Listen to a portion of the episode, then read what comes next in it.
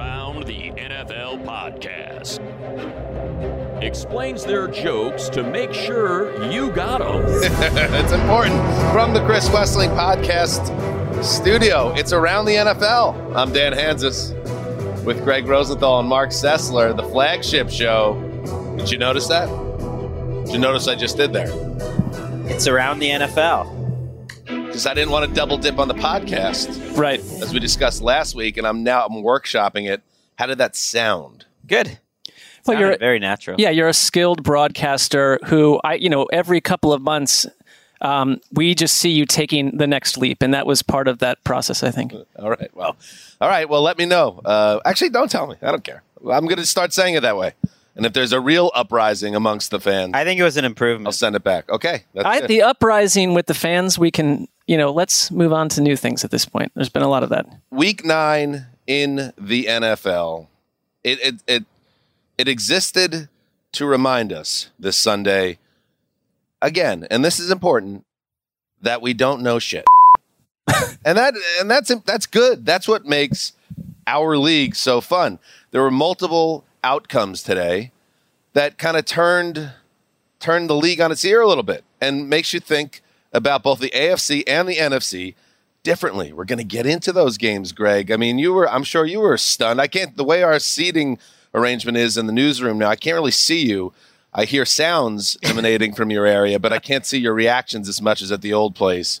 Were you stunned by some of the outcomes today? No, I expected Teddy Bridgewater to go into Dallas and lead them to a 30-0 lead with 5 minutes left, tripling them in yardage. That's what the team of THAL does. Oh, he's back. No, I mean, just kidding. It was shocking. And my morning games were delightful. I'm excited. Do you think Von Miller, who by the way was inactive tonight for Sunday Night Football, as he recovers from that ankle issue?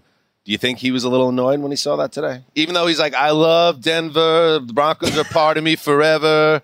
Like when they go to Dallas and go up 30 zilch and shock the football world, do you think he's like, well, we didn't need to do that? I think that we would like to think he's annoyed. But I mean, as people, we've all been away at times when this show occurs. Me, recently for a stretch. And you don't want the show to be that much better without you. And then when you find out maybe that it is, it's like, I don't know if I like that dynamic. Interesting. Ouch. Interesting insight. Yet they've won. What, you would disagree? They won 2 without Von Miller. I don't think he's so much focused on that, but I think there's another guy in Green Bay that was just fine watching their offense look like it was 1954. Yes, Aaron Rodgers showed his whole ass last week, and because of it, he did not play on Sunday, leaving Jordan Love at the controls. It did not go so well for the Pack. Let's start. Mahomes moving to his right, trying to keep the play alive. Still moving. He fires it on the run. Caught! First down at the Green Bay 35-yard line. Tyreek Hill on a 13-yard reception. Mahomes able to move to his right at 90 degrees and finds Tyreek Hill, who leads the National Football League on third down receptions for first downs. I wish he said our league. That would have been Mitch Holtis nailed that call. WDAF, but I wanted an hour league in a big spot. It was yet another slog on offense for the Chiefs, but when it mattered most, Patrick Mahomes and Tyreek Hill showed they can still make some magic together.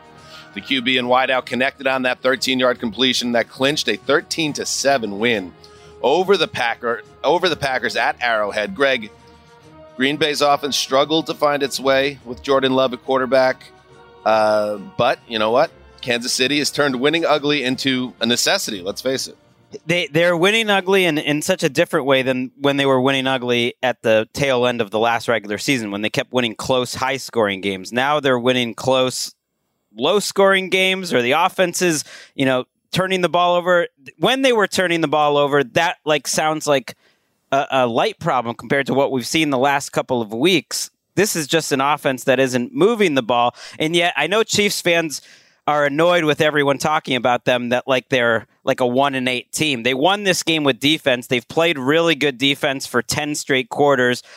They got some fortune on special teams, I would say, between a blocked field goal. They get a little credit for that. A missed field goal and then a totally botched punt by the Packers.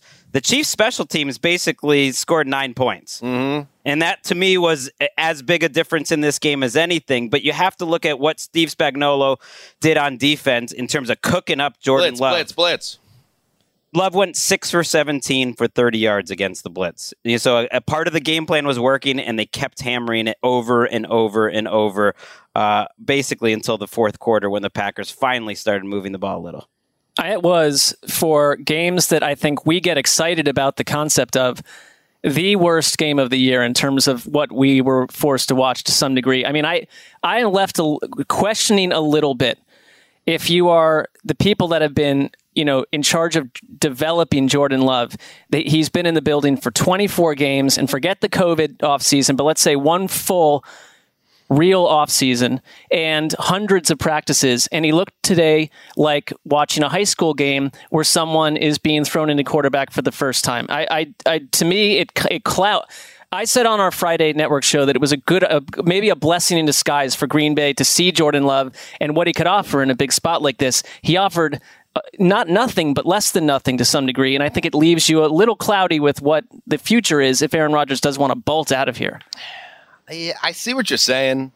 I guess I didn't come out of this game thinking that he's not any good or should have been better. I still think it was a tough situation to kind of come into on the road in that environment. I know Kansas City's defense isn't very good, but I didn't come out of it feeling like, oh, man, this is a major issue. One thing I did get annoyed with was some of the online takes coming out of this game, like that this was somehow Aaron Rodgers nailed this. And it's like there's one tweet of a blank check, like Aaron Rodgers smiling. It's like, whoa, Aaron Rodgers cost his team this game, because Aaron Rodgers on the field, they win. I'm sorry. The way Kansas City's playing right now, the way they played once again, I'm just going to go through this. And Greg, you had mentioned it downstairs, or I guess it's on the same floor. We're on the same floor as the newsroom. They had the opening touchdown drive. And then real quick, this was like their yardage and the outcome of the drives before they sealed the game on that Tyreek reception. 7 yards, loss of downs, 25 yards punt, 9 yards punt, 4 yards field goal, 25 yards gain field goal, halftime, 0 yards punt, 7 yards punt, 39 yards punt, negative 1 yards punt. That is what's happened to Kansas City's offense. And if you have Aaron Rodgers in the game there, they're 8-1 right now, and he wasn't, and they're not, and that's something to keep in mind. And I think we should also point out Eric Stokes, the rookie first-round pick, who's played well at cornerback, especially without Jair Alexander, got hurt in pregame warm-ups, didn't play. Alexander, as I mentioned, didn't play. Kenny Clark, so good up front, got hurt early, didn't play the rest of the game after that. Zadarius Smith, of course, has been out all year. This was a totally banged-up Packers team that lost two key starters during the game, and that is the spot where you expect the Chiefs offense just to roll. If it wasn't for the special teams blunders and the short fields, I don't know how this game looks. But for Mark to go on about Jordan Love, kind of like Troy Aikman did, I think was warranted. I get all the defense of Jordan Love and the reasons why this was a difficult spot and everything, but he looked about as unready for a starting job as any quarterback that I've seen play a game this year. Like, if Davis Mills was out there and had this game, we'd all kill Davis Mills for his first start playing this game. Like, he wasn't ready to do 2-minute hurry-up situations. He was really, they were struggling with the play clock. You can put this on the coaching staff, too, that, he wasn't ready. But he was also just missing passes. I think his stat line is misleadingly decent.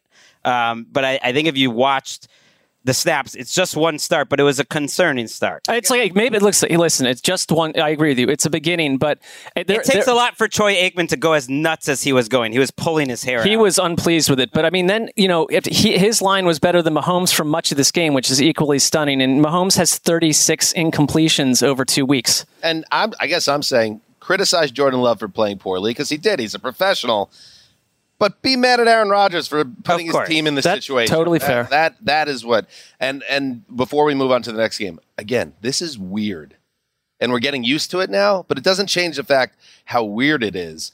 The Chiefs finished with 237 yards of total offense at Arrowhead Field, Arrowhead Stadium, a place where that would not be that's like a decent halftime total yardage for them in their heyday. They've done that in one quarter in the past, averaging less than 4 yards per play. That's where the Chiefs are halfway through this season. They're 5-4. There's time, but there's a lot of trouble in Kansas City. Let's move on. The potential hero is coming on. Will be a 36-yarder. Tucker hit from 37 in the first half.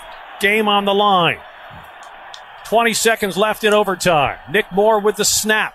Tucker's kick is up. And it is good! The Ravens have won it in overtime. The hay's in the barn, and the Ravens are 6-2. Jerry Sandusky with the call. WBAL. Nobody climbed into the booth to try to get to the bar. Again, not enough was made. The crazed military woman climbing into the booth because there was booze in there. Where's the booze? There's a lot going on there. It's like I'm rewatching Mad Men right now when they had all the booze in all the offices. No booze in our office. No, at least not that they know of. But, I mean, you said she was a crazed military woman. If that's accurate, she's probably going to see the world differently than through a different lens than you might. Perhaps a drunken military woman. She was not having her best day. Anyway, Justin Tucker kicked a 36-yard field goal, 16 seconds left in overtime, pulling the Ravens ahead of the Vikings for good. 34-31 was the final. I think it's the third overtime for both teams this year, which is a lot. And the AFC North leading Ravens rallied from a 14-point third quarter deficit. In overtime, Anthony Barr made a tremendous play, leaping in the air on a Lamar Jackson attempt when they were moving into field goal range, batting it up in the air, coming downward for the interception. And then Kirk Cousins and the Vikings offense comes on the field. And you want to talk about offenses that are in a little bit of trouble right now. 3 and out. Bye-bye. Kick it away. Never get the ball back. Baltimore marches down the field, kicks the field goal. And the reason why that was such a crusher to go so quickly 3 and out after that potential game-changing interception in overtime was Baltimore was on the field, their offense all game. Minnesota's defense was cooked. The Vikings only ran 52 plays in an overtime game. The Ravens, that final kick was the 89th play of the game for the offense of the Ravens. So there are a lot of issues right now, Mark, with the Minnesota offense, which does this weird thing where they get out of the gate super hot. And I reached out to LA Research on this because it felt like they score a touchdown every week on their first drive and then go cold. That's a Dan Hanzus shout out. All right, Paul Rudd. The Vikings have now scored 41 points on their first possessions this season. 5 touchdowns, 2 field goals, 1 punt. And then they just go ice cold. And it happened again in this game, and it cost them. And they are slipping out of the playoff picture as a result. It's who they are. I think we all know Vikings fans. I kind of want to wish that I could like knit a sweater for every Vikings fan out there because they're having a terrible. It's just they're heartbroken at this point. This is how like this for the from on the flip side. This was Baltimore's. That's the nicest thing that you could do for them. Like you don't have any experience in that in realm as a. It also would take about 17,000 hours, but it's the thought. This, though, from Next Gen Stats kind of told me a lot about both teams. It was Baltimore's 4th win this season where they had a win probability of 15% or lower at some point in the second half. They're up by 14 points twice in this game, but a lot of it has to do with you're playing the Vikings, so you know it's going to go down to the end. You know they're going to be streaky. You're going to get your Kirk Cousins moments.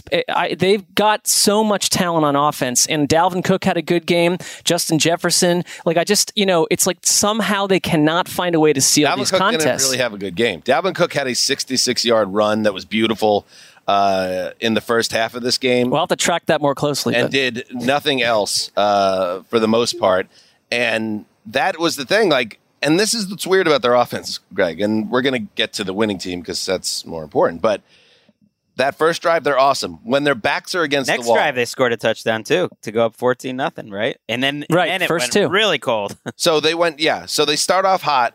And from that second score till they got a kickoff return for a touchdown out of the half.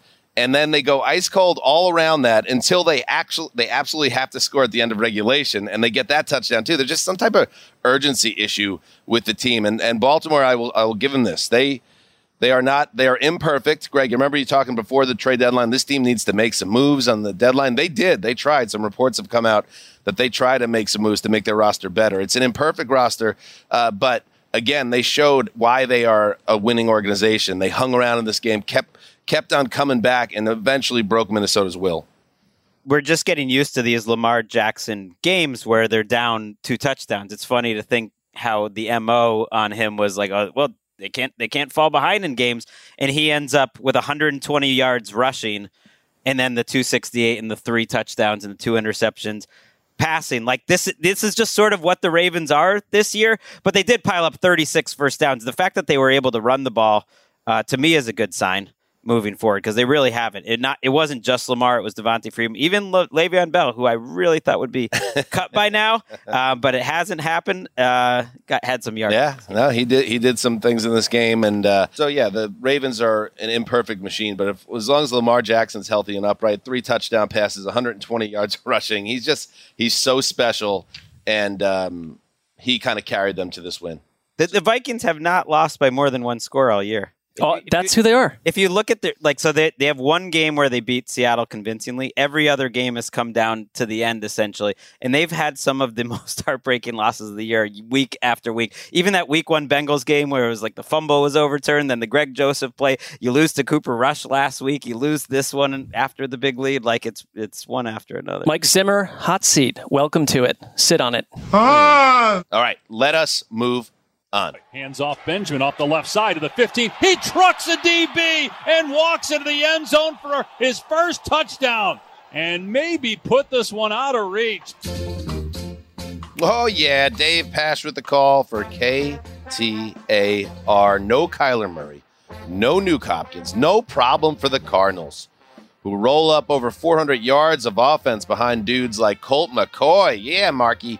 James Conner and Eno Benjamin, who put the exclamation point on a 31-17 win by trucking Dre Kirkpatrick into Middle Earth. Let's now welcome in Nick Shook, who will help tell you why Arizona had so much success in a division road game where everything was stacked against them. Pipe? Everything was stacked against them except for Colt McCoy. Completed 22 of 26 passes. And 20 of his completions were less than 10 air yards. You know what that means? I'm taking what the defense gives me. I'm dumping it off, and I'm letting the rest of my guys do the work. An underrated strategy, honestly. An underrated strategy that more quarterbacks would do well for themselves to follow. Take what the defense gives you. Yeah, it sounds so simple, right? Yep. It was simple on his screen pass to James Conner. It really kind of captured the state of the 49ers defense at this point, which is, let's make a tackle in the open field, guys. I mean, it was strange because he caught that screen pass, ran across the field, and I'm waiting for another defender to appear from off screen into the picture, and it just never happened. He just sprinted his way to the end zone for a touchdown. That was basically the entire day for the 49ers defensively. Plenty of missed tackles, didn't do their job very well. Let Colt McCoy put up his best passer rating since his rookie season in the NFL when he was back with the Browns. I'm sure Mark remembers so fondly. And it was the Cardinals essentially rolled to this victory. The 49ers didn't put up much of a fight. In fact, it wasn't as close as the final score even indicated. A depressing day. Another depressing day at Levi's Stadium for the faithful. Yeah, it's been terrible there. You know, Dan mentioned, you know, in the office, it doesn't feel like the Niners have no home field advantage. They keep getting wiped there. They've lost 11 of 12 home games. The Cardinals, I think, have won 6 of 7 against them in San Francisco. It's not even in San Francisco. It's like 40 minutes away in a windswept terrain.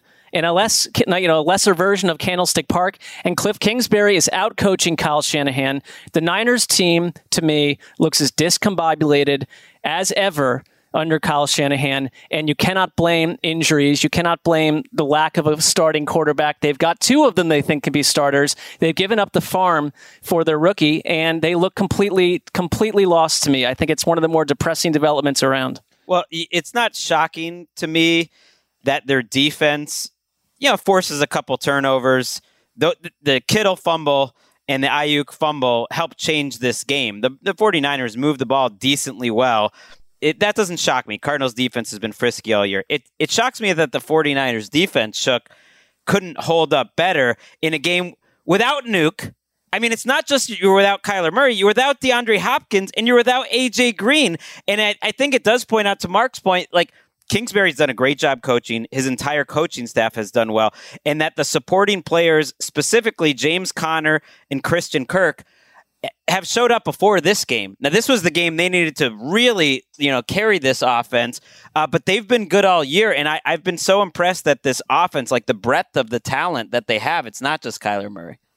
Yeah, when they're fully healthy, you're amazed at the amount of talent that they have out there. But you're right, they were missing a lot today. So you thought maybe it'd be Rondale Moore's day to shine, right? Well, he only had 5 catches for 25 yards. He wasn't a huge factor in this game. It's the other guys. And that's really what points to what you have to be encouraged by when you look at a team is how do you weather the injuries? Because every team gets injuries. Every team loses guys. How can you weather the storm and come out there and still play complete football? And they proved today. And I know it's the 49ers. I don't know really even what to think about the 49ers, but we can get to that in a second.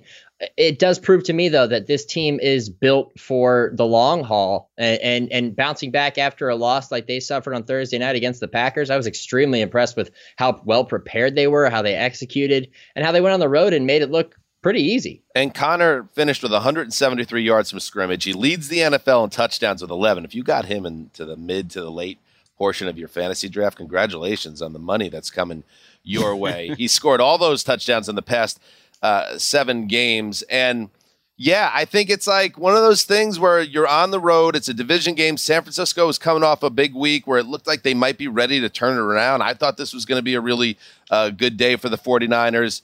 And the Cardinals' ability to win while also giving Kyler Murray the opportunity to rest the bad ankle, to let Nuke sit a full week now, get 2 weeks off with the hamstring, that could pay dividends. So you get, what do they call you? You have your cake and you eat it too. You got to rest the most important guys. Was that it? Yeah, that's the cake. Yeah, that's what you do with the cake. I think it's from medieval times, like when right. So that's what they did, Shook. They got to rest their guys. That's going to help them in the long term. And they got the W, and they kind of killed the 49ers now, who, by the way, they're 3-5. That's last place in the West, tied with Seattle. They're 0-4 at home. They kind of put a rival to bed potentially here.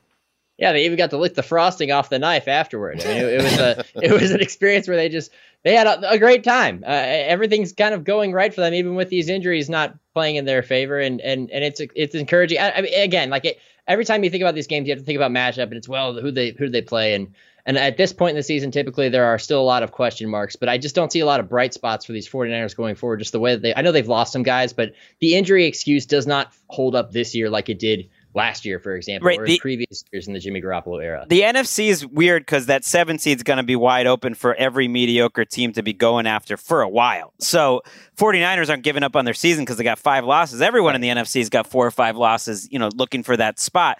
But you are, 5 games behind the Cardinals. And you are in this lower region of the NFL, and you are getting more criticism if you're Kyle Shanahan than you ever have. I mean, he punted on 4th down from the Cardinals' 39-yard line while down 3 scores. The fans in the put down quarter. Their wine and cheese to boo that. Right. He also kicked a field goal down 17 inside the 10-yard line late. And Kyle Shanahan's always been conservative when it comes to decisions like that, surprisingly.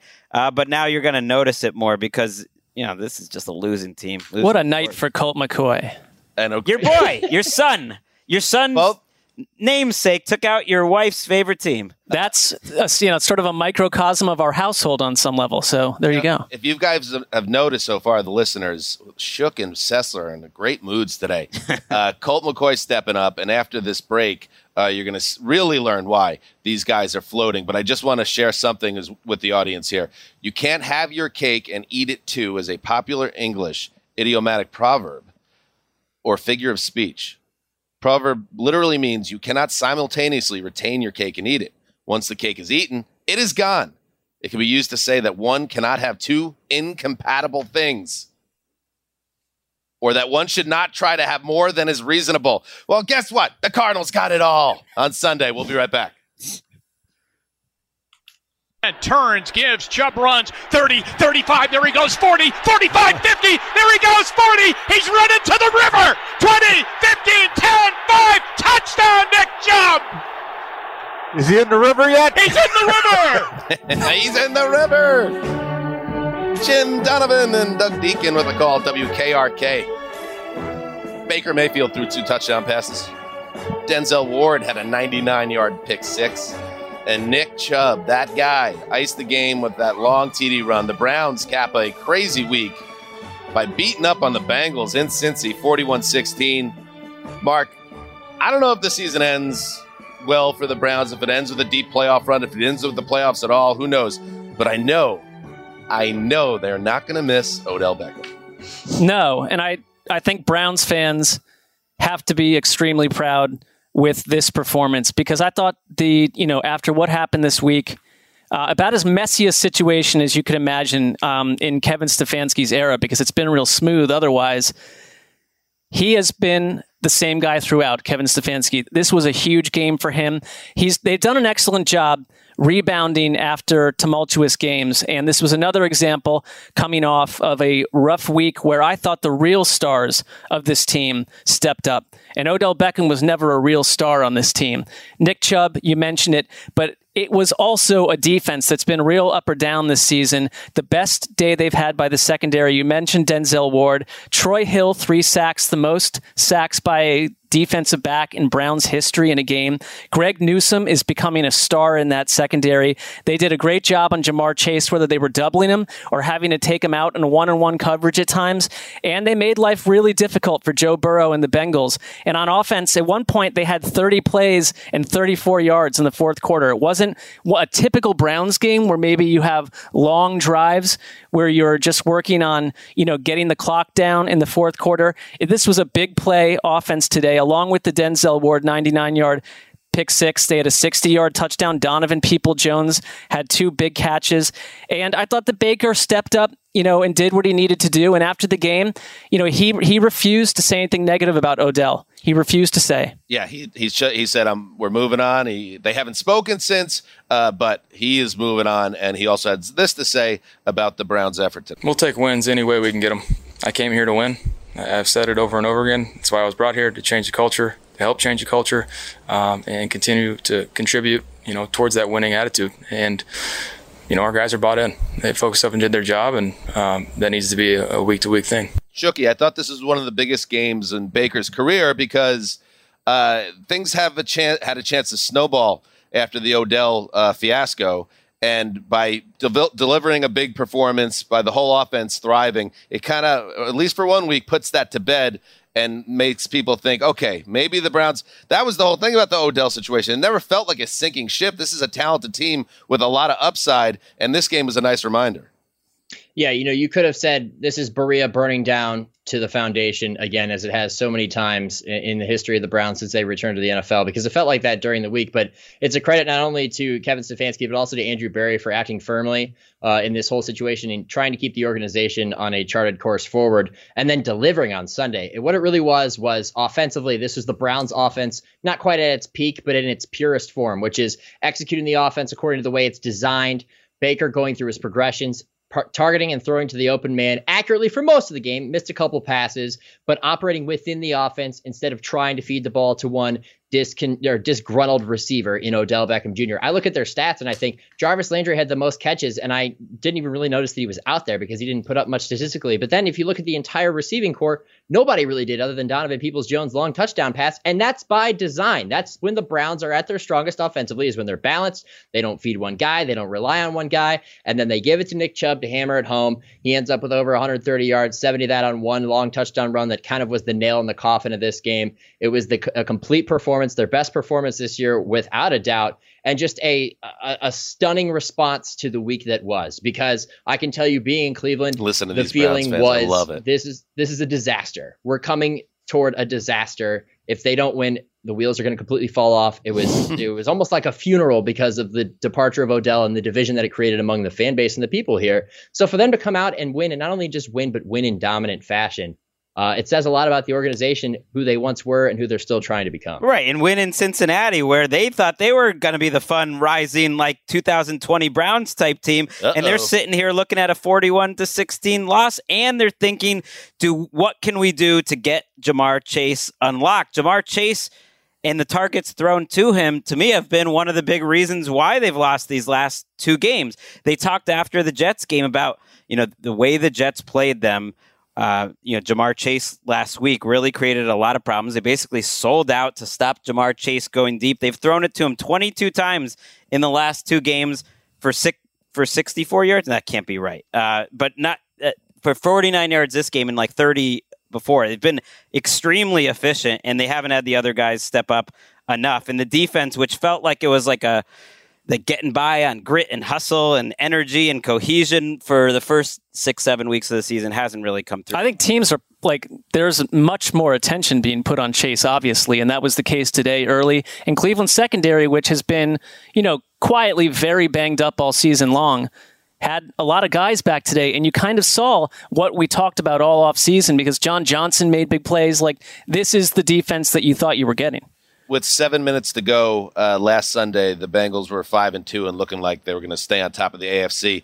Since the last 7 minutes of last Sunday and then four quarters today, they've been outscored 55-16. So something's going wrong, and the Zach Taylor celebration and the Captain Lou Albano celebration, well, they got to get something fixed real quick or this season is going to go down the drain. Let's move on to the Meadowlands. He takes the snap. He's back. He's looking left the whole way. He throws it left, and it's intercepted by the Giants. McKinney down the right sideline. 20, 15, 10, 5. Touchdown, Giants. Xavier McKinney with his first career pick six. Masaccia a bump? More like Masaccia banged. Bob Papa with the call. For KWAFAN, Xavier McKinney, because he was banged. No, I hear you. It makes... Proceed. You guys are an incredible audience. Proceed. Returned an interception 41 yards for a touchdown early in the second half and picked off another errant throw by Derek Carr late as the Giants picked up a 23-16 win over the Raiders. Shookie, the Giants put together another strong defensive effort, and this time they're rewarded with a win. Yeah, you know, this is probably the third straight game, and even though they lost to the Chiefs the prior week, that they really played well defensively. This time, though, they came through in the clutch. You know, whether it was the Xavier McKinney pick six, the Xavier McKinney pick late on a terrible pass, both of them were terrible passes by Derek Carr, or just getting after Derek Carr, capped off with a strip sack to basically end the game. I think it was Quincy Roche was the person who recorded the sack there to really just put a capper on quite a performance for them. They didn't really need to do that much offensively. They're still kind of the same Giants offensively, but because the defense kept them in the game and they converted their own field goal opportunities and Daniel Carlson missed a field goal. And most importantly, they stood tall in the red zone. The Raiders were 1 for 6 in red zone opportunities and 1 for 2 in goal-to-go situations today. The Raiders did not convert. You could say, hey, what's wrong with the Raiders and everything else? But you also got to give a ton of credit to the Giants in the way that they're playing defense. That front starting to get after quarterbacks. The back end not playing too shabby either. And they come away with a win that, I mean, MetLife was rocking today. I think they were stunned by the end. I can't believe we actually pulled this off. They were waiting for everything to come crashing down, and it didn't. And it's a good one for Joe Judge's bunch. That's after like a couple games at MetLife where you could audibly hear the crowd, their hideous displeasure with this Giants team. I feel like, you know, going back to even last season, though, one of the better coordinator hires has been Patrick Graham. He's done a nice job, and like this Giants defense last year, I think, was 9th in points allowed. They've been up and down this year to some degree, but this was more of a signature win, the way that you'd want a Giants win to be on defense. This is the first game. Go ahead, Chuck. No, go ahead, Dan. All you. I was just going to say this is the first game for Vegas since the Henry Ruggs tragedy where a woman's life was taken in a car crash in Vegas. And the Raiders perhaps, coming off that and in tune with the struggles to score points today, it was reported by Mike Garafolo that Deshaun Jackson is expected to sign with the team. He'll receive more than the veteran minimum in his contract. So they make a move to try to replace Ruggs on the roster and add a little juice to that offense.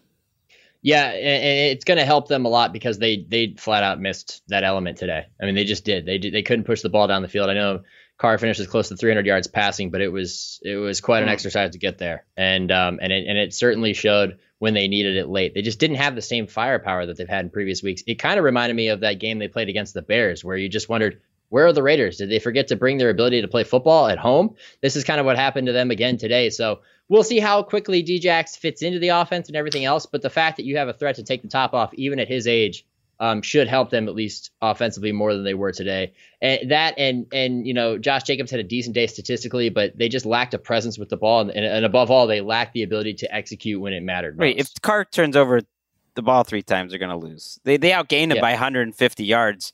you know, Daniel Jones gets 110 yards passing and a, you know, another lost fumble to the ledger, and they managed to get a win. It almost feels like karma coming back for the Giants, because I feel like they've played well in a lot of losses, and so you get an ugly win. And, you know, spoiler alert, you know, I know we haven't gotten to the entire AFC West, but they're all flawed. They all have 5 wins. Like, it's I don't think any of them should be that disappointed where they are in the season right now in terms of the Raiders being 5-3. It's like these are all teams that are going to be competitive. They're going to get, you know, none of them are going to dominate the AFC, and it's totally wide open. After everything that's happened with the Raiders in just half a season from Gruden and now Ruggs, you know, they're a hard team to get a beat on.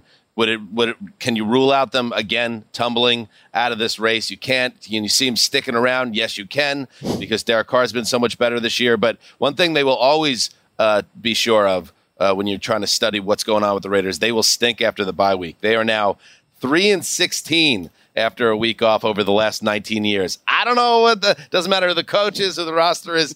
The Raiders stink after a bye. And they have the Chiefs and Bengals up next. 2 other teams we're trying to figure out, so yes. Good luck to you. I would say 2 weeks ago we would have said that's a brutal slog ahead. Now we say, okay, those are winnable games. Shook, we win because of you. Good man. Thank you for joining us. You hero. And enjoy the night, because I know Colt McCoy stepping up, the Brownies delivering a big performance. It's going to be a party in the gym tonight. Two things. Colt McCoy has earned Cleveland's respect forever for trying to gut out that Thursday night game in which James Harrison knocked his lights out, and then he re-entered the game. And he almost got hit like that again today. I was sitting there going, oh, God, he almost got his lights knocked out again. And the other thing is, Dan, as crazy as that 3-16 stat in the last 19 years is, I got one stat that's worse for you off the top of my head. Let's hear it. The Browns home opener record. It's terrible. No, it's absurd. Or the Browns week one record. It's such a terrible Browns fan thing. Why are you bringing that up today? Right. Just enjoy the time. It's not your time. A good week one nugget, though. Next week one, you should bring that up, please. It's like Chris Rose, you know, who works here. Oh, that was we see him today. Comes by our desk, you know, on the way to hosting a show. He's a fellow Browns fan with Mark. He's like, "Hey, what do you think about the game, Mark?" He was like, "Oh, you wanted to commiserate, you know, talk some Browns." And narratives Mark's like, I don't think that is not team, again match the enthusiasm at all. In fact, he threw a big wet blanket on it. Shook, you know that this is just simply a narrative. I was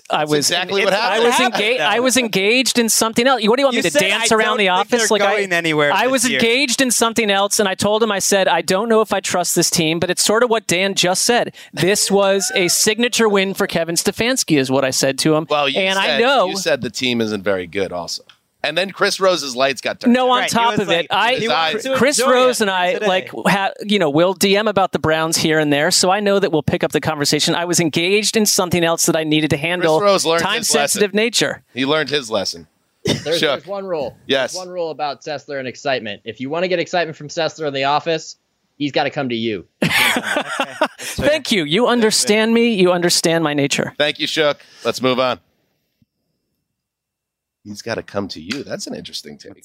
That's an excellent take is what it is, and I'm not surprised. Don't go to Mark. To the left, Bridgewater.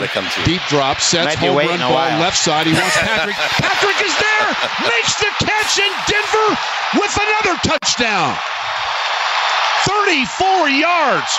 Whoa, Dave Logan. KOA with the call. Teddy Bridgewater threw for a touchdown. Had a QB sneak score as well. And the Broncos. All right, this is what, again, football's tough to figure out. Broncos shut down the NFL's top offense. A 30-16 win, ending the Cowboys' 6-game winning streak. And forget that final score. That was garbage time theatrics. Lipstick on the old hog. Because this game was 30-zip in the second half. Greg, the NFL has a way of humbling us all when we think we know too much. Here was an example. Well, unless what you know is that Teddy Bridgewater is going to give it his all, you know, in a tough spot. That I know. No, I am back in now. I'm kidding. I haven't been more surprised by a result this season. I'm totally joking. On defense. Wait till the next game. Right. Defensively, especially. I've been on the corner. I think their offense has been efficient enough and that Teddy's been good enough. He's been about as good as they could have hoped for. He's fine. Right. That's always been the conversation. Right. And I think their offense has been fine. I expected it to be a top 5 defense when they've been a bottom 5 or 7 defense all year. I've been totally confused. And yet for the first, I think 6 drives of this game, you know, the Cowboys had 4 first downs. At one point, it was 390 something in yardage to 120. Like, this was just a total domination, mostly by the Broncos offense. In terms of the Cowboys offensively, it was a lot of mistakes. It was some drops on third downs. It was some curious play calling, going for it on fourth down, but then throwing the ball. One time it got tipped, one time it was a strange play call, and Dak just missed an open CeeDee Lamb down the field. Another time it was a drop. So it was like everything that could go wrong for the Cowboys did go wrong. I know they didn't have their left tackle, Tyron Smith, but I just didn't think that the Broncos had this kind of game in them. Yeah. There was no evidence of that. Right. They have Jerry Jeudy back, and he looked, to me, better than he did a week ago in his first game back from injury, and he makes a big difference. Teddy was absolutely on point and made some great throws, but they were missing a lot of people, too. They were missing Garrett Bowles, their left tackle. They were missing Noah Fant. Like, Von Miller. Not even healthy. Right. They were missing their best pass rusher, Malik Reed, not just Von Miller. And yet they came out here, and they had Vic Fangio feeling, like, ultra confident. Ricky, they asked. It was just a classic Vic Fangio press conference answer after the game. Can't wait. It's going to be a treat. That I really, really enjoyed. Your corners had to play some one-on-one coverage. What do you think of how they matched up with their receivers? Well, for 56 minutes, it was a goose egg. You can answer that question. We got to keep Fangio in a big chair. We can't lose him. I like Vic. Some Broncos fans might disagree with you, but he was on the sideline celebrating like he was loving this. His guys, Kyle Fuller, his cornerback we brought in, had a great game. He gave him a game ball, like all the secondary players. I really think the game plan worked well. And when they suggested that to Dak Prescott, that they kind of confused Dallas, he was like, I hope someone runs that game plan every week against us. He was very defensive. Yeah, you look at the Cowboys. On offense, at least, it's all about, those big names. And I look at the big names, Dak 19 of 39. At 1.8 of 24 for 102. And that was mid-fourth quarter. These two garbage time things changed. Yeah, 75 yards in the first half. Yeah, even with the garbage time touchdowns to Malik Turner, by the way. So that didn't even help anybody's fantasy team. He still averaged less than 6 yards per attempt. Zeke, I guess, Greg, you could tell me, got game scripted out of this, 10 for 51. And then you look at CeeDee Lamb.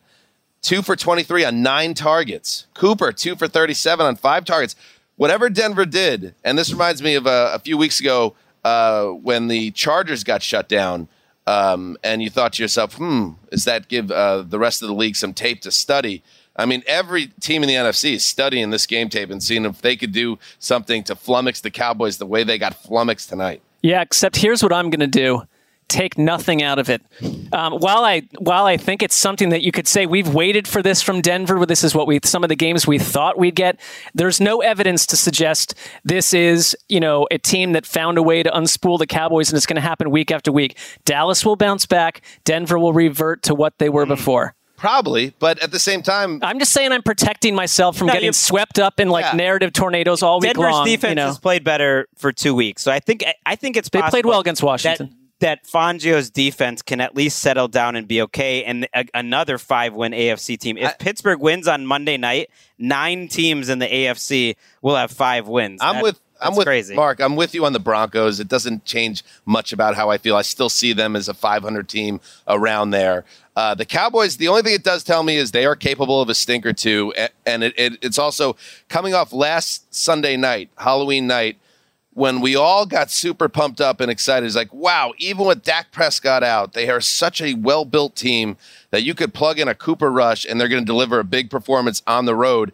So to lay a stinker like this, 30-zip in the fourth quarter at home, makes you think, okay, the Cowboys maybe have not built a perfect machine. Maybe they're capable of disappointing and coming up small at some point. It's a little, It is. I would say Denver had 41 minutes of time of possession, which I think it was like 16 years since they've had that. I mean, so if the next team has the ball for 41 minutes against Dallas, your fortunes will be nice. It was a bit of a ball rolling down the hill type of game where Denver's offense took such control early, putting up 17 points in the span of 3 drives, where Dallas was making mistakes that suddenly it's like Dallas got totally out of their game plan and didn't know what. And Chris Rose, by the way, did predict that Javonte Williams will win Kyle Brandt's Angry Runs Award, and I think he's right. Watching a couple of is this your way of trying to make it up to Chris Rose? By the way, because you know what? I don't know why this is the between the two of you. Every episode, you try to get me into hot water with some other media figure inside the building. It was just a good story. And anyone, people like anyone, to see the behind the scenes. Anyone armed with logic knows that it is nonsense.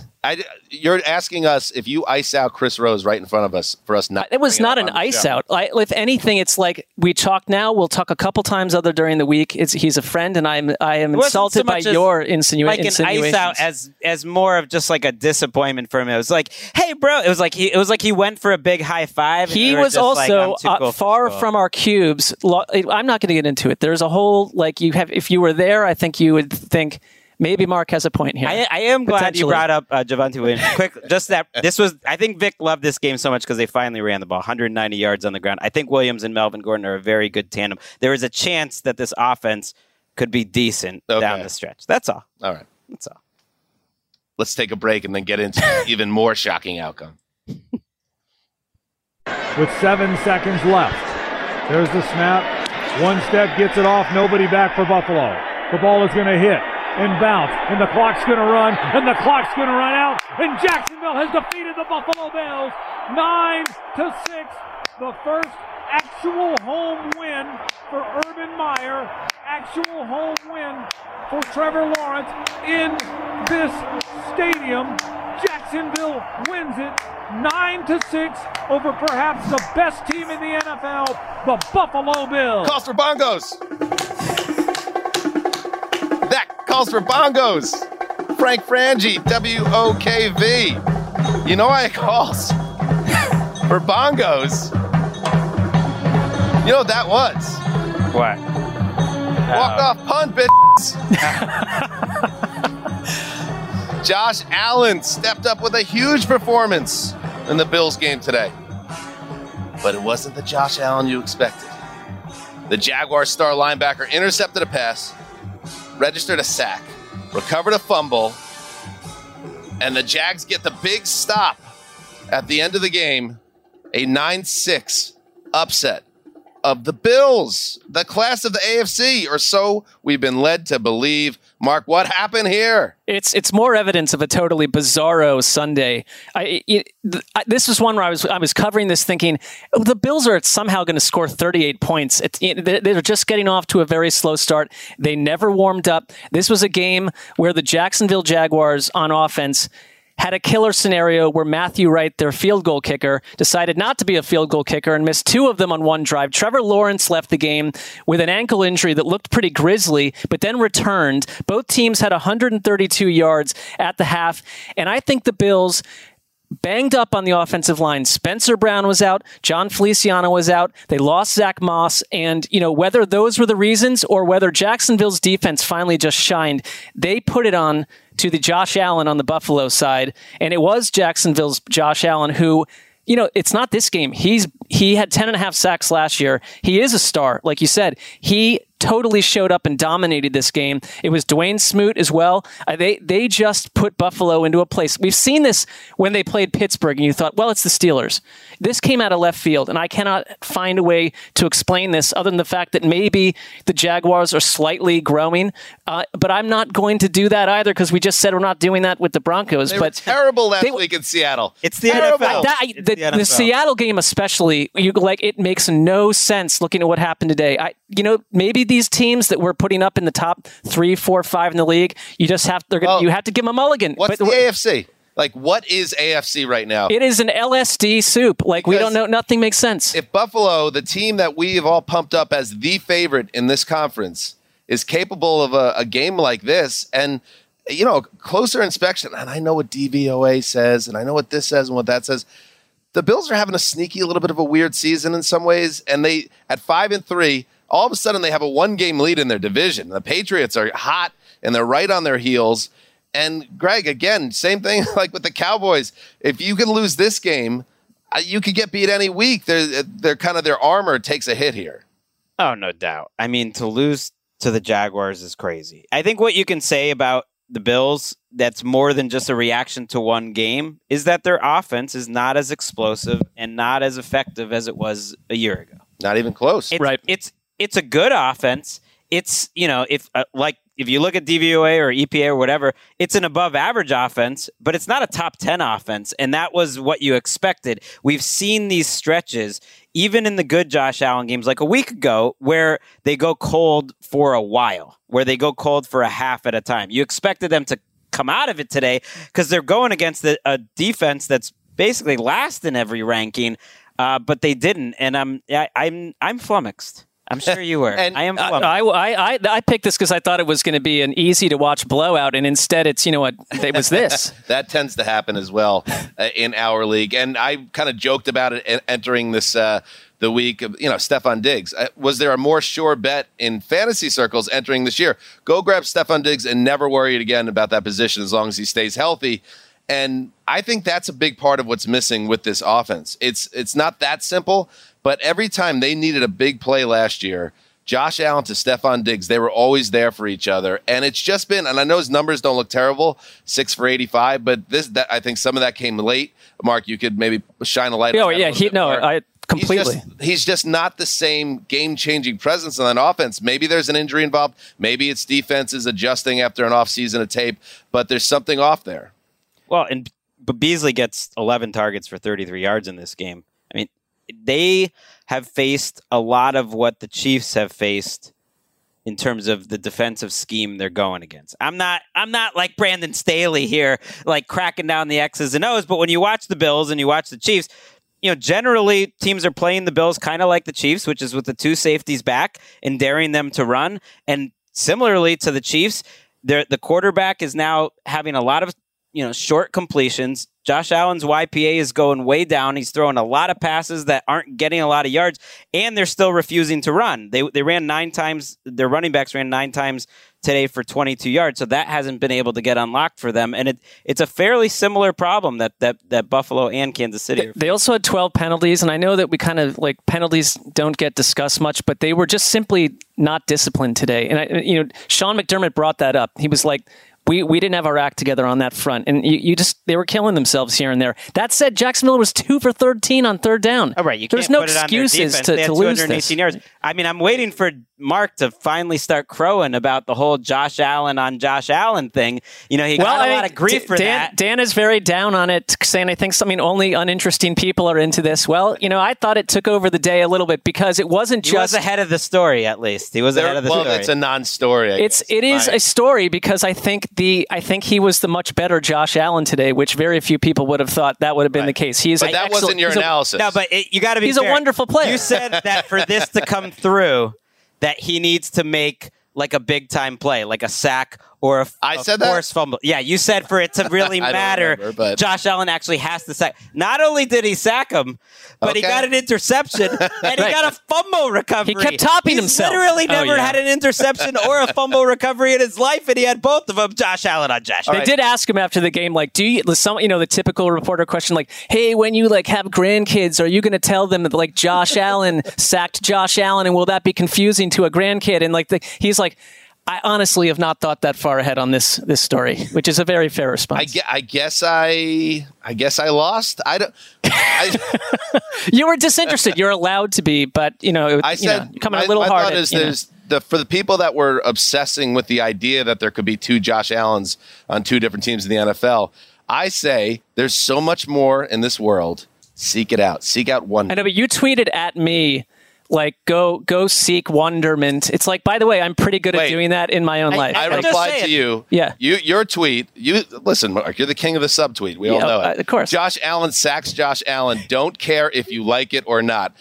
Now, who was that directed toward? Oh, that was not a... That was absolutely... put a name on it. That was absolutely directed at you because you did not at me at this. And I'm going to find this before we... Like, hold on here.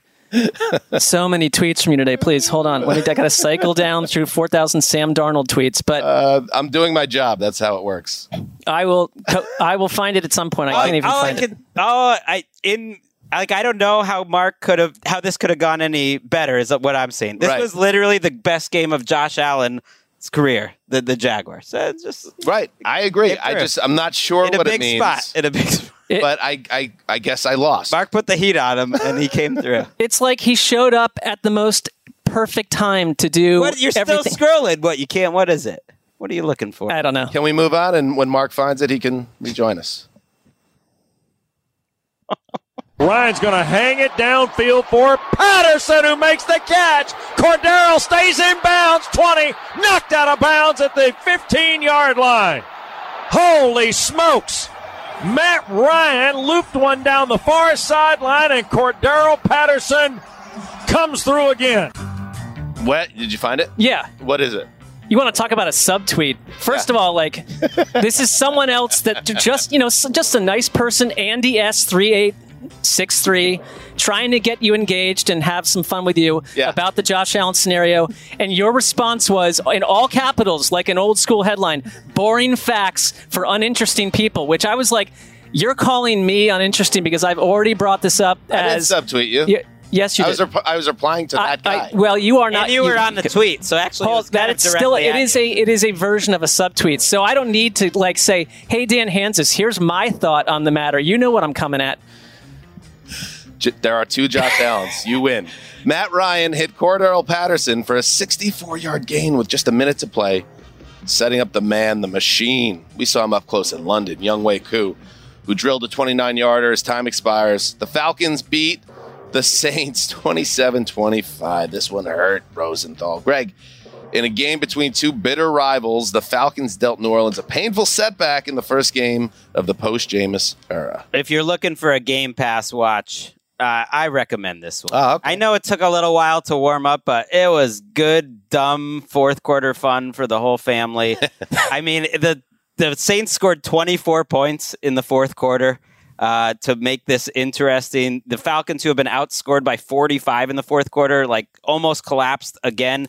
But when it came down to it, Matt Ryan looks over to his right. He sees Cordero Patterson. He sees him matched up on Paulson Adebo, a rookie corner. And that's like basically a running back. Mm-hmm. And you would think like, okay, that's not a bad matchup for the Saints. Patterson kind of fakes inside a little, gets outside, and Ryan hit him with a perfect pass. And it was almost a mirror play of the first drive of the game, where Ryan also saw one-on-one coverage of Patterson on the outside. That time he was on a linebacker. Quan Alexander hit him for a nice gain that ended up setting up a field goal. And it's just like Cordero Patterson's season. If he's not running, which he didn't today very well, he's catching 6 for 126. He really was the difference in that moment, or the Falcons would have had one of their ghastliest losses since 28-3. I feel good for them that they avoided that. Yeah, and Cordell, I mean, this is the guy that people have been trying to unlock for years. So I think we've had some like good-natured conversations about where we're at on Arthur Smith and the state of the offense of the Falcons this season.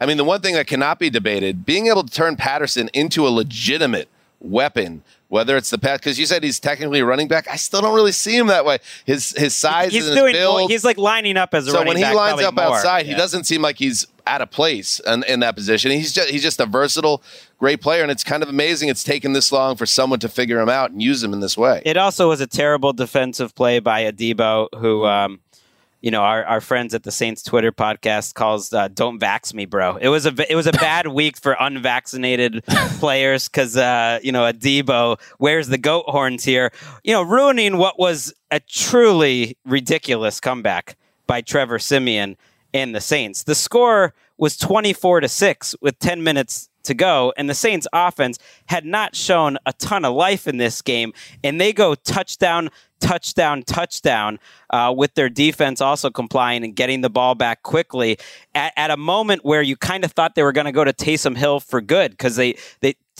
Trevor Siemian was struggling. Taysom Hill came in, made a couple plays, and then Trevor Siemian turned the ball over. But Sean Payton actually stuck with Siemian, and he led them all the way back. And if it wasn't for a Falcons injured player on a running play that ended up causing a timeout, I don't know if they would have had enough time, because I don't know if they were going to use that timeout. But it gave Matt Ryan enough time to get the game winner. I mean, the Falcons, you're 4-4. You're one game behind the Saints. You've just beaten them. This team looked awful early in the year. I do believe in their offense. I just think that it's not that it's all going to happen this season, but Matt Ryan has acclimated pretty well, and he had a great game. Right. He really played well today. But this is Gregg's dream because this is his NFC South, I tell you, it's the best rivalry in the NFL. I did want the Saints to win, but Mark can tell you I was enjoying himself. And even at the end of the game, it still was fun. That's a big win for the Falcons and the Saints. I guess it's a good, if you're looking for, Gregg, the plus side is that Trevor Siemian has that in him to go stack some points and get him back in the game, because I don't think we'd even seen any evidence of that until this point, really. But otherwise, that's a tough loss for the Saints at home. It's a tough. I mean, I just think it's hard to count on your defense to just shut teams down week after week. And I know they've got a pretty good defense, but when you said like you believe in this Falcons offense, I do if they're playing a team that doesn't rush the passer naturally that well. And I'd have to throw the Saints in that category. Like ultimately, they're good defense, but they're not good winning one-on-one matchups up front. And so that gave Matt Ryan enough time. That said, I thought 3 days ago that we looked at the Panthers-Falcons game and we looked at the Saints defense and thought they're going to have a field day against Atlanta. And there is nothing that seems predictable. I mean, well, their quarterback situation though, the Saints, it's hard to. But they put up 25. They didn't put up 10 points. I'm just saying that the idea that they were going to light up the Falcons, they need to prove that they can move the ball. I meant more their defense shutting down the Falcons, and that did not happen. And it tells me that Arthur Smith, that they hired him for this, and you're starting to see it. Tricky. It's a tricky spot for the Saints here. They're 5-3, and we'll get into it more later in the week. But they have 2 road games coming up next: Tennessee, Eagles, then home against Bills and Cowboys. So. Yeah, it's not going to be an easy path. I still like their chances in that conference to get a playoff spot, but it's going to be tough. And if you want to watch the Game Pass, I mean, you could kind of skip the 3-0 first 27 minutes. That's time. Great. Like if you really want. Good tip. But honestly, there were some fun plays in there too. All right, let us now move on and check in on another NFC South team. This one at home. Welcome in the hooded one. Play fake to Hubbard. Bootleg to the near side for Donald. Under pressure. Tosses the ball. Yeah. Intercepted by J.C. Jackson. Goodbye. To the 40. To the 50. Down the middle of the field to the 40. To the 30. To the 20. He is end zone bound. Pick 6. Touchdown. Patriots. Bob Sochi with the call. WBZ. Zolak in there as well. That was the human Gatorade you heard. Mac Jones overcame 2 early turnovers. He threw for $139 and a touchdown, but it didn't have to be about Mac Jones because J.C. Jackson returned 1 of 3 Sam Darnold interceptions for 88 yards and a score. Pats roll 24-6 over the Panthers. It's 4 wins in 5 weeks, 5 games for the Patriots. Let's start here with New England, and there's a lot to break down on the other side, but we're seeing it again with the Patriots. This always felt, this is why I locked up the Patriots, because it just felt like such a good spot for them that Bill Belichick was going to have this defense ready for Sam Darnold, and that's exactly how it played out. Even with Christian McCaffrey back, the Panthers' offense is completely broken. You don't have there's no semblance of a passing game anymore. And you remember in September when they were going up and down the field and DJ Moore was involved and Robbie Anderson was making plays, and it just seemed like this was going to work. These guys aren't even on the field, it feels like. The only time you saw Robbie Anderson in this game was when he was screaming at Sam Darnold after another interception. And Bill Belichick has Darnold's number, and that's how this game got ugly. Darnold did not let the Panthers be competitive here. It's been too many games where he doesn't. And I'm sure they did some things defensively, but I watched the interceptions, and nothing confusing going on there. It's just man coverage. No, he's skittish. Man coverage and kind of showing it before the snap and him making bad decisions and bad throws. Darnold's skittish in the pocket. He's indecisive, and his confidence is low. And I understand, and you're going to see it this week, and there's going to be talk about it. And Robbie Anderson said after the game, this is a brotherhood, and I was getting on him because, he needed to tighten it up. I think that's what he said on the field when he was screaming at Darnold. But sometimes that type of thing is not going to work when Darnold is dejected. You could tell he's in a bad mental place. And I was a little surprised that PJ Walker wasn't in this game because you could tell Darnold was in that headspace that we saw with the Jets a few times, that we've seen earlier this season, where it's just going to keep going downhill. And I just don't know what the Panthers are doing going forward. They're in a tough spot now because he's in a really bad place mentally, Darnold. He's not moving this offense. So you wonder if they're gonna, if he's gonna have to make a move, Matt Rule, to keep this locker room. I could see that being a situation now. I think so. I mean, I thought this was a good spot for the Carolina Panthers, who wanted to be, not unlike New England, a team that was going to dominate with the run and kind of keep Sam Darnold out of the mix. The opposite happened today. Like, they were completely shut down, and Rule was outclassed by Bill Belichick. And, you know, it shows you, because the assessment was, we had Teddy Bridgewater, but if we, you know, they wanted other quarterbacks, but you didn't draft Mac Jones, who Matt Rule spent all week saying, well, I knew Mac Jones was going to be really good in the pros. And you basically said, we'll take Sam Darnold over Teddy Bridgewater going into this season. And it's sort of an example and a picture of how sideways your campaign will go when the quarterback implodes. And Sam Darnold at some point will be benched here. It could even be this week, and he'll never be a starter again. Whoa.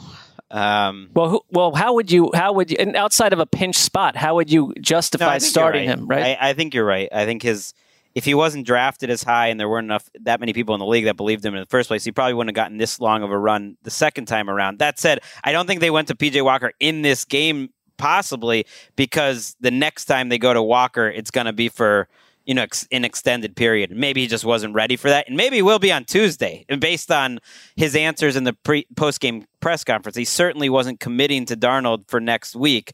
But I think the next time you see PJ Walker, it's not going to just be for a quarter. It'll be for multiple. The body language on the sideline, it was all there. That at one point, Darnold is off by himself on the bench. And I think Robbie Anderson and maybe another skilled player was sitting next to Walker on the bench, and they were commiserating. And it's just, it's tough to see as a Jets fan who really wanted Darnold to be a thing, and you thought he had a fresh start here, and things started so well in Carolina. This is the nadir of his career, and I think it's fitting that it's Belichick who's behind it, because he is now, I think he's been intercepted 9 times and thrown 1 touchdown pass in 4 career games against Bill Belichick. J.C. Jackson is making himself some money. It's like a player. I hear Patriots people covering them, or fans being like, "Oh, he's not Gilmore." Oh, who cares? I mean, Gilmore is a defensive player of the year. This guy is playing at a Pro Bowl level. I don't know if they're going to pay him enough to keep him. He is going to be one of those free agents that just makes an. Gilmore had another good game, by the way. Right, he did. He had another. It'd be nice to have Gilmore and J.C. Jackson. Imagine that. That would have been very special. And a reminder, if it hasn't already been said, that. Yes, the Panthers also picked up the 5th-year rookie option on Sam Darnold. That just, they've made some terrible mistakes in the last 2 years. Your Pats, though, improving every week. They are. They're my team. Resourceful. They're the team of Zeus TL, the Patriots. Stop. What is happening? And they are making a push for Browns next January week. Football. That's a big matchup. All right, let's take a break and then take it home. Justin Hopkins, in just his second game with the Chargers, will attempt a 29-yard field goal with 5 seconds left for the lead at the uprights to our left. Snap back, ball down, right-footed kick, clears the line. It is good! 2 seconds on the clock. The Chargers take the lead. Isaac Lowercron, KYSR, missing Matt Money Smith. Justin Herbert threw 2 touchdown passes and ran for a score, and Dustin Hopkins kicked that 29-yard field goal with 2 seconds to play, leading the Chargers to a 27-24 win over the Eagles. Mark, this is a big win for the Chargers on the road, across the country, with a big performance from their young quarterback who had been struggling. Yeah, it was 2 teams I thought that came in wanting to attack things completely differently. I mean, the Chargers had 8 drives in this game. And so did the Eagles, because the Eagles came out not unlike what we saw against Detroit when they basically metamorphosized into something completely different. Ran the ball 39 times for 176 yards. Jalen Hurts had a couple big runs down the stretch in this. This game got better and better and more exciting and more alluring as it went on. I mean, it was a bit sleepy early. And, you know, they held Justin Herbert to 3 drives in the first half. Herbert, on the flip side, they kind of said, here's what you're going to do. You're going to be obedient. We're going to let you show short passes, and you'll as you say, Dan, you'll take what we give you. That's Mark's kind of game, like a quarterback being told to be obedient. He was, you know, well, he had 38 passes and only 6 incompletions, but he kind of said, I'm going to be disobedient, and he did throw a couple deep strikes to Mike Williams, and it worked. And Justin Herbert, I thought, played a really good game. It didn't, you know, for me, Philadelphia, Greg, you've argued that they can get back into this. 3-6, they're in a tough spot. They needed to win this. They needed to win this. This was an ugly loss, but Jalen Hurts does show you something every game, and it wasn't just garbage time today. I think Darius Slay getting injured down the stretch for Philadelphia really hurt them a ton. I mean, that was when Los Angeles started to pick up a ton of steam. And early on, I'll just say one last thing, that the Chargers had a drive end on Philly's 2-yard line, and then another stopped on 4th and 2 from Philly's 27 because of their go for it on 4th down thing. And there was some squawking, and I think it's fair sometimes to say, if you're going to go for it on 4th down this much, come up with plays that work, because they showed that they were... That's the hard part. But I know that sounds simple, but it's like they were 2 for 7, and they're just leaving points on the board. Yet, what happened was they came back and went for it again on 4th and 1 in the 4th quarter, and then 4th and inches, Herbert had a sneak, basically, that kept... It sealed the game, because they would have had to go for a field goal with 1:45 left or something. If they didn't get that, the Eagles probably win this game. That's what I'm saying, the way that both teams were driving. So, in the end, Staley's aggressiveness that he is relentless with, I give it a win, because it's how they won this game. But early on, it's like when they were 2-7, it was like one of their plays was Josh Kelly on a run that just looked like you could have designed something better here. And teams are now keeping the right personnel on the field to deal with 4th downs. They're expecting this to happen. It's a little bit different than a month ago. I get it, but I think it's knowing what your team is, and what your team is on defense is a team that can't get off the field, even against Jalen Hurts. So right, I get it. They're going to get praised when it goes well, and they're going to get, you know, criticism when it goes poorly, and they started so well this year that it was almost destined to come down. I almost feel like you can't critique it at all, though. It's like everyone must do it all the time, and that's, you know, I think it's different in different situations. And for a second, I thought they might kick that field goal late, and I was like, ooh, Staley's gotten spooked by all the fails, but then he actually did go for it yet again. I think it also depends on who your personnel is, and to me, this Chargers defense has shown no faith in trusting them. It's the same. Might as well go with the offense. I was watching the Ravens today. The Ravens do not care. The Ravens could be inside their own 35, down 2 scores, and they're going for it on 4th and 2 because John Harbaugh at some point, or his analytics team, made the point, say, we are better off risking it, risk the biscuit, because we have Lamar and he's going to get those yards, and our defense isn't good enough. We got to win with our offense on the field. So I'm all for it, but you have to be imaginative, to Mark's point as well. And it will be interesting to see where the Eagles go from here. As I understand it, Mark, and maybe you could shine a little more light on it, Jalen Hurts played pretty well in this game, but they have not won a home game yet this year. They're 3-6. This is a famously fickle fan base and an owner that's going to be plugged in to how the city and the region feels about the Eagles. They're 3-6. So I think I don't think the Eagles are a playoff team. I think this is an evaluation period for 2 months now. And the evaluation is going to be on Jalen Hurts, of course.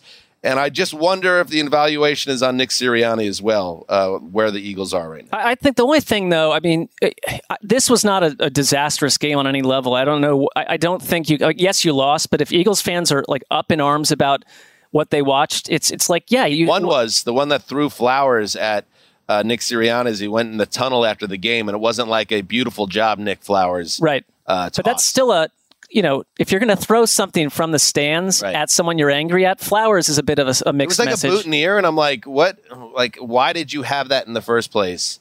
They're like, just in case, what are we doing here? We are really mad at Sirianni after the game. Let's bring flowers, because that'll like kind of throw people off. If that's something that'd have been like pinned to my sports coat. Like, it's a very strange. It's not batteries, and it's like, okay, we can get away with that. And, Eagles fans, you always bring up the batteries stuff. Hey, how about prevent a quarterback from throwing for 80% against you? I felt bad for Jalen Hurts in their running game. This is the 5th quarterback to complete over 80% of his passes. Like most of the time that's happened in the league this year, it's come against the Eagles. Like, and that's Jonathan Gannon's defense. Yeah. And Jonathan Gannon and Brandon Staley were childhood friends, I learned during this game. So a little bit of an extra. We didn't boo Santa. That's erroneous. That's an urban legend. Yeah, we had a jail underneath the old stadium, but so did your stadium. Oh, I love that thug using erroneous correctly there. That was I college educated. You're gonna get sick of me saying this year in the NFC, but it's like, to me, the Eagles are still fairly far from evaluation. When you're like one loss behind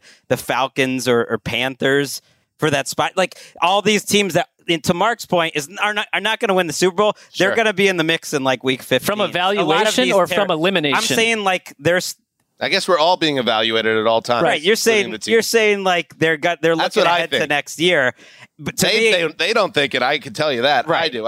I mean, they just seem to be short of the bar if we're talking about teams that I'm not saying they're not worth tracking or they're believing in on any level, but this seems like a team that has right. Or pull me back in. Okay, pull me Seattle back in. Seattle needs to step up and maybe one other team too, or else, right now we have some really bad looking teams that are in the AFC play. Well, go make a seventh playoff game and then be surprised that you get some sort of trash heap playing in January. All right, let's get to the game we've all been waiting for. With 33 seconds left, back to throw. Pressure again, gets it off. Touchdown! It's Mac Hollins, who makes a diving catch in the back of the end zone. And the Dolphins finally have their first touchdown in the second quarter this year. There you go, Mac Hollins. Go down and get it in the end zone, man. Feel the excitement. Jimmy Cefalo. Didn't sound like Jason Taylor, but maybe it was. WQAM with the call. In the NFL's most turnover-filled game in more than 5 years, the Dolphins got a touchdown pass from their surprise starter, Jacoby Brissett. And they beat the Texans 17-9 in a game between two 1-7 teams, two teams on 7-game losing streaks. It played out exactly how we all thought. And Mark, here's a nice little fun fact for you. No players with matching names, but it was Miami's first win while committing at least 5 turnovers since October 18th, 1990. Wow. I'm stunned. 9 turnovers. Where were you on October 18th, 1990, Mark? Camp Happiness. No, 1990. High school. Sophomore year, I believe. Blasting NXS out the trunk. You can really feel the energy in the room when it's the Texas Dolphins. Kudos to the Dolphins for having like a surprise starting quarterback. Doesn't really happen in the year 2021. No one seemed to know that Tua Tagovailoa was going to miss this game. The Tua situation's bad because of, we just finished talking about leading into this game. All right, at least the Deshaun thing gets tabled until after the season. Go take off to it. Take flight. Make them make a difficult decision, and maybe you end up in a better place next year, no matter what. Well, he's got to stay healthy, and it's an issue with him. It was an issue in college with the hip injury. He was banged up last year. He's been banged up this year. And it's just going to make it harder for him to establish himself there if he's not playing. I mean, that's 6 games he's missed now. 9 turnovers is 2 more than in what many call the greatest game ever played, Colts-Giants. I always think like they say, oh, it's the greatest game ever played. There were 6 fumbles in the first half of that game. 7 turnovers. Like football wasn't really, I don't know. I've heard this before from Greg, and he's correct. I like to break it out once every while, once there's a huge turnover game. You think, the Giants being on the winning end of that game, it maybe plays into your hatred of it as well? No, they lost. Johnny U going down the field. Started the legend. Well, me. Overtime. Texas. It's like, and then professional football was born. I thought it was some nice black and white photos from that contest. I thought there was a goal line sneak. It was Johnny who did it. No, that was the other greatest game of all time. I believe you're talking about the Packers, like the Ice Bowl. The Ice Bowl. Yeah. That's different. There's another one. Giants Colts was where Johnny U goes down, in overtime and leads them to the winning thing. And everyone watched on TV, and then people started watching TV. All right, Ricky, can you do some digging on this? Sometimes I don't always trust Greg on this. I brought up the box score to make sure. We have you back on the Colts. I'm what? What have you? You're on his side on this as well. I agree with the idea that the best game ever, having like 200 turnovers. There's some from a certain point of view, maybe that's not the best game ever. And do you have anything to add before we move on, Greg, on Tyrod Taylor? You were pretty hot in the pants about Ty God. 3 picks, sacked 5 times. Well, you see,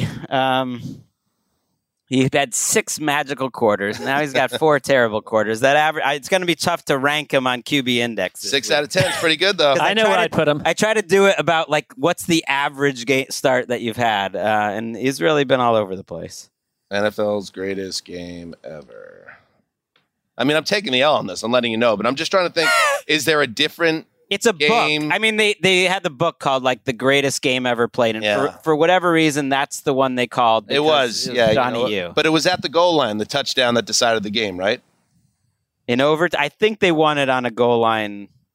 I don't know. I thought it was, maybe Frank Gifford going over the pile. It could be time to rebrand it was the greatest game. It was Alan Amici with the 1-yard run in overtime. Oh yeah, he blows out that hole. But it was set up by Johnny Yu, like a great 2-minute drive to tie it, send it to some controversy overtime on that final play as well, as I recall. That maybe some very much so. Well, I think it split people's opinions. Erica, can you edit out the last 4 minutes since I brought up this turnover thing? It's my fault. All right, let's never talk about that game again. Let's try to avoid talking about those two teams again.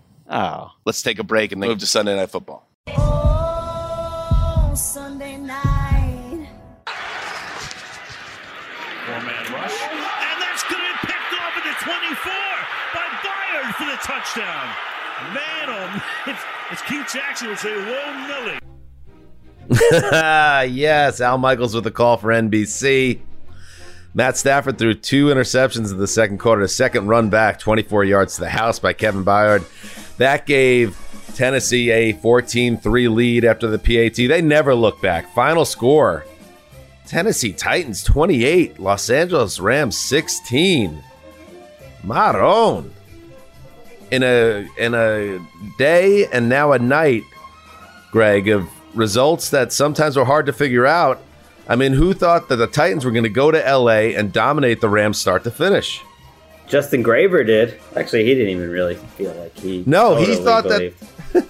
Gravedigger, remember, Gravedigger said they were going to lose 38-30, I believe. Something like that. He didn't even have him covering. At least I had him covering. I believed in you, Titans Nation. That's the what this is words, really about, Greg picking the Titans to cover. The truest words I thought said today or on the broadcast were Al Michaels to Jeffrey Simmons in the elevator, where he said, like, if you have a big game, like you can make the Pro Bowl off of that. And that was it. Jeffrey Simmons made the Pro Bowl tonight. I mean, he should have made it with his work over the last 7 or 8 games. But that first half was as dominant a performance by a defensive lineman in any game. He sort of took the game over. Dinico Autry, was kind of a nice Robin to his Batman, but I don't know if defense matters in terms of like one defense can dominate week after week after week, but you certainly get defenses that can make enough plays and dominate in a certain matchup. And the Titans defense won this matchup. They did it.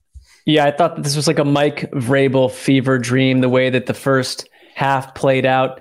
And, the Rams, they were uncharacteristic. You got the uncharacteristic back-to-back drives with the picks by Stafford. They didn't really get out of their own way in the first half. I thought they adjusted well to get Stafford out of the pocket in the second half, and they crawled back to life a little bit. But touchdown drives or would-be touchdown drives were field goal drives. And if someone told me going into this night that outside of a late touchdown, Adrian Peterson would largely flop, the run game wouldn't work, the Titans would have 194 total yards at 3.5 yards per play, I would have thought this is a Rams steamroll operation, but they found another part of their team, their defense, to totally step up, and they just completely dominated the Los Angeles front in the first 30 minutes and then hung on for the ride. It was a bury the ball game for the Rams. I think it's, some losses, like some of these Cincinnati losses as an example, the last 2 weeks, you start to go like, ooh, what's going on here? The Rams, it just feels like sometimes with teams, even the good ones, the stars aren't aligned right, and you just don't play your best game. And that's not taking anything away from the Titans, because I think they kind of put their will on the Rams, and that played a huge role in this. But the Rams also getting penalized 12 times for 115 yards. That's not the Rams. Like you said, Stafford with those 2 killer interceptions that set up 14 points. That's not the Rams. And, so Los Angeles will have better days. I think they'll bounce back from this. They'll get Von Miller in the lineup as soon as next week. But the story here is the Titans. And, Greg, you tweeted about it as the fourth quarter kind of took shape and we had a better idea of what was going on here. Over the last 4 weeks, the Titans have beat the Bills, the Chiefs, the Colts, and now the Rams. And they did it tonight in primetime on the road with Derrick Henry in a cast on his foot. So we're at the point now where there's, they've checked every box. And you could say, well, it's just one game without Henry. It's going to catch up to him maybe. But they just seem to be playing so well and have so much confidence. And most importantly, they've found some, figure out some things out on defense. That has been long been an issue for them, especially getting to the quarterback. That has been a problem for them for years. The back end hurting them, and a lot of that was because they couldn't get pressure through a natural pass rush. All that is changing now, and it seems like it's a more well-balanced team. They have more sacks this year than they did all of last year.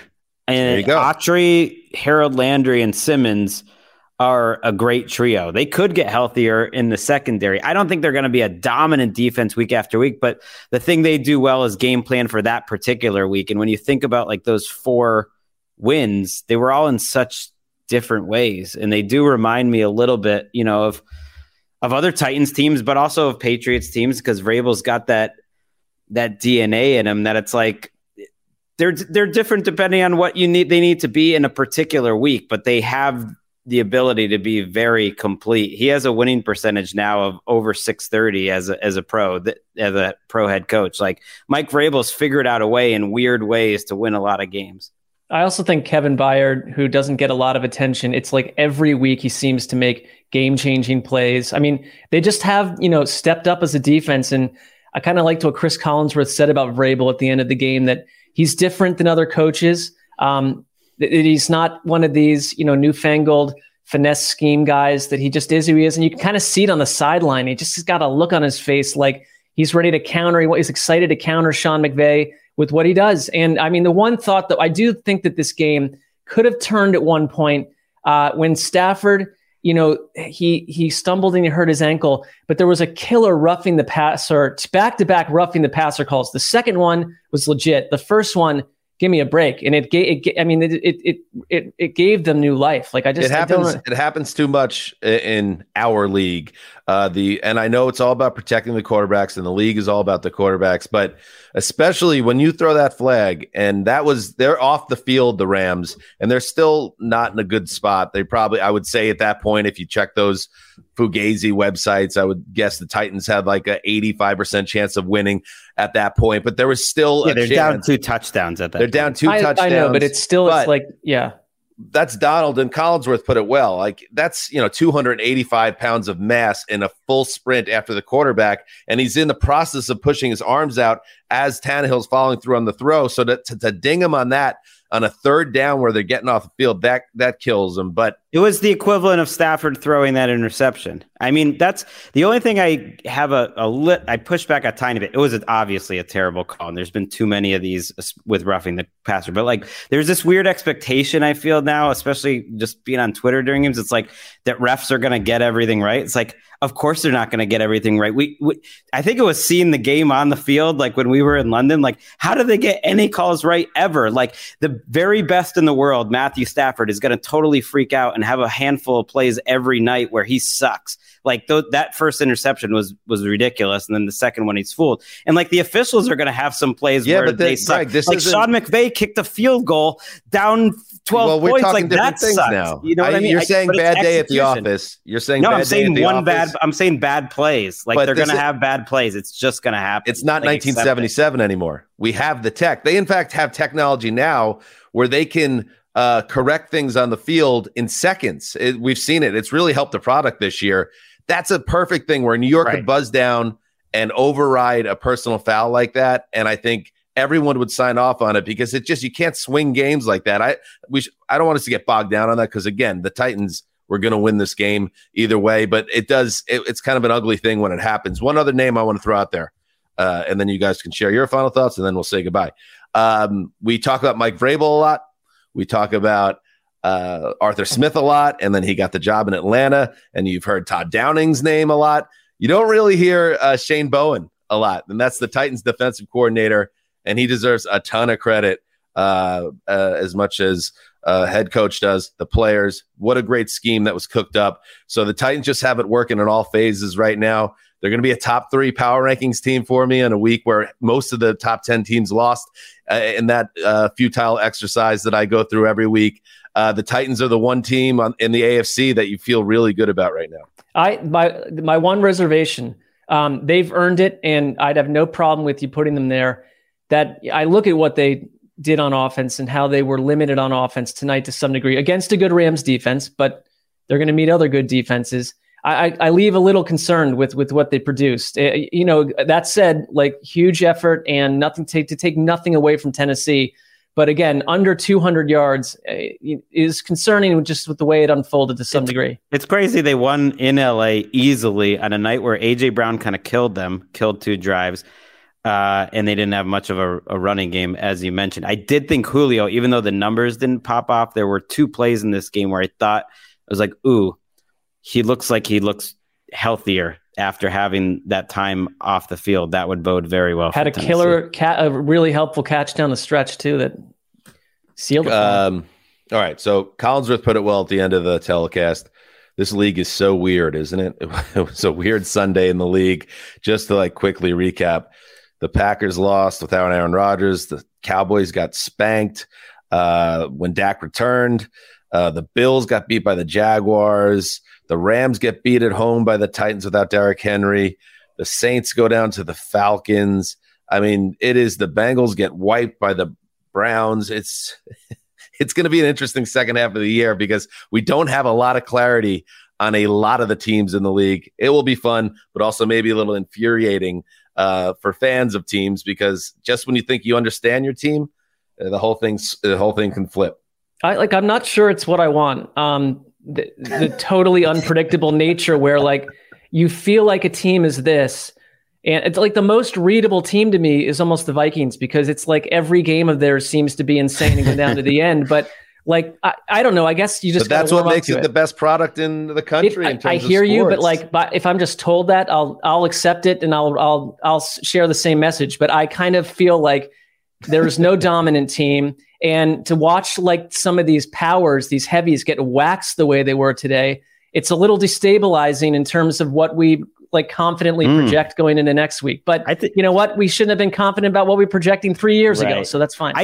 When we always say we don't know anything, and that's well, Greg, you, I know you think that you know. I don't think that's your take on. No, I'm always saying I think we know a lot about the league and how it works and players and all this stuff, but at no point, whether it's a somewhat unpredictable year or another year, is anyone consistently good at projecting what happens moving forward at all. And I don't mean we are. I mean literally there's a record out there. No one is good at projecting what happens moving forward. That's just not going to happen if you watch the NFL. Let's get back to the serious matter at hand. So because it was a Rams home game, primetime game, we're in the new facility that shares. It's on the same grounds as the stadium.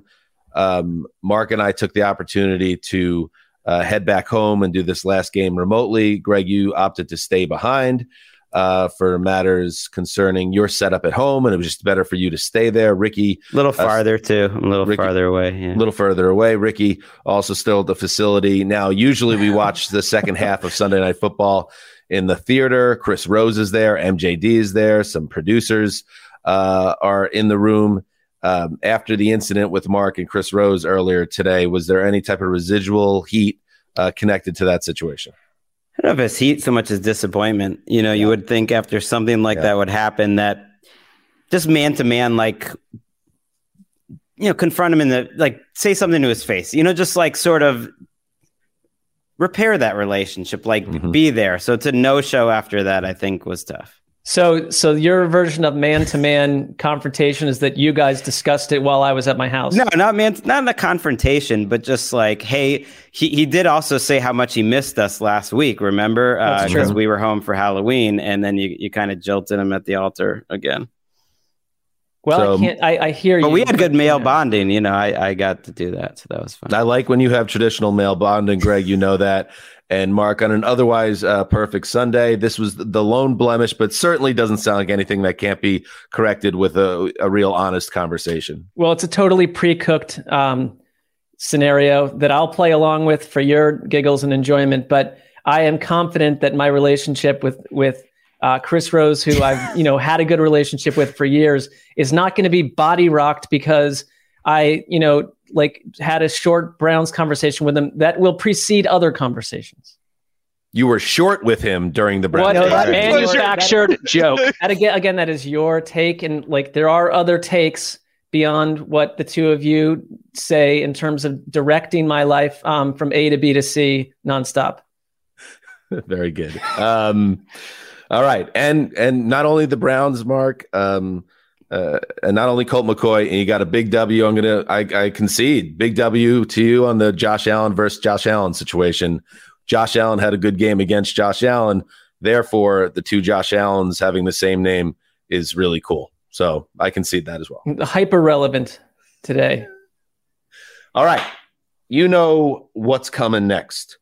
Tuesdays, the next time you will hear from the Bozos. We'll have the great Cynthia Freeland joining us to take a look at what comes next. You know, this is actually very great timing, Gregg, because we don't know what's going on.